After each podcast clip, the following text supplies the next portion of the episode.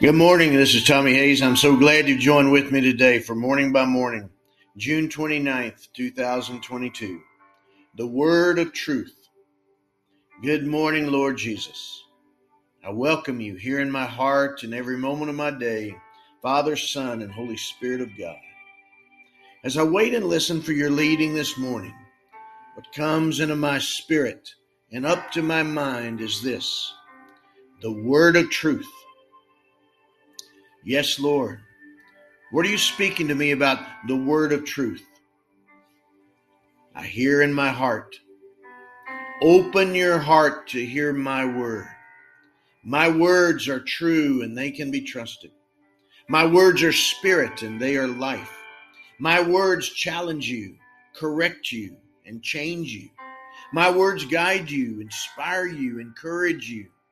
My words love you and let you know that you are loved. My words shape your sense of identity and let you know that you are mine. Yes, Lord, you are the very Word of God. John 1 verse 1.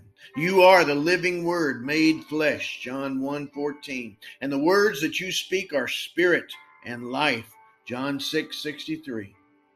Your words are faithful and true because that's who you are. Your identity is the one who is called faithful and true and whose name is called the Word of God. Revelation 19, verses 11 to 13.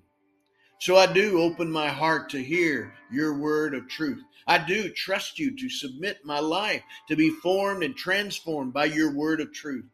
As your written word declares of the power of your spoken word from James chapter 1. In fulfillment of his own purpose, he gave birth to us by the word of truth, so that we would become a kind of first fruits of his creatures.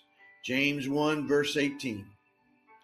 In Christ, we have also obtained an inheritance, having been destined according to the purpose of him who accomplishes all things according to his counsel and will, so that we, who were the first to set our hope on Christ, might live for the praise of his glory. In him we also, when we had heard the word of truth, the gospel of our salvation, and had believed in him, were marked with the seal of the promised Holy Spirit. This is the pledge of our inheritance toward redemption as God's own people, to the praise of his glory. Ephesians 1, verses 11 to 14. Your word of truth is the gospel of my salvation. Faith comes by hearing, and hearing by the word of God. Romans 10, verse 17. I thank you for saving me and for speaking your word to me. I thank you for continuing to make me more like you, that I can live for the praise of your glory by the power of your word and the grace of your gospel at work within me.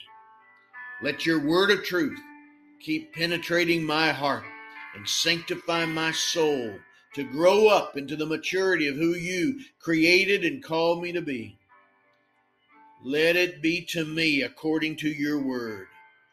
Let your word of truth challenge me, correct me, and change me.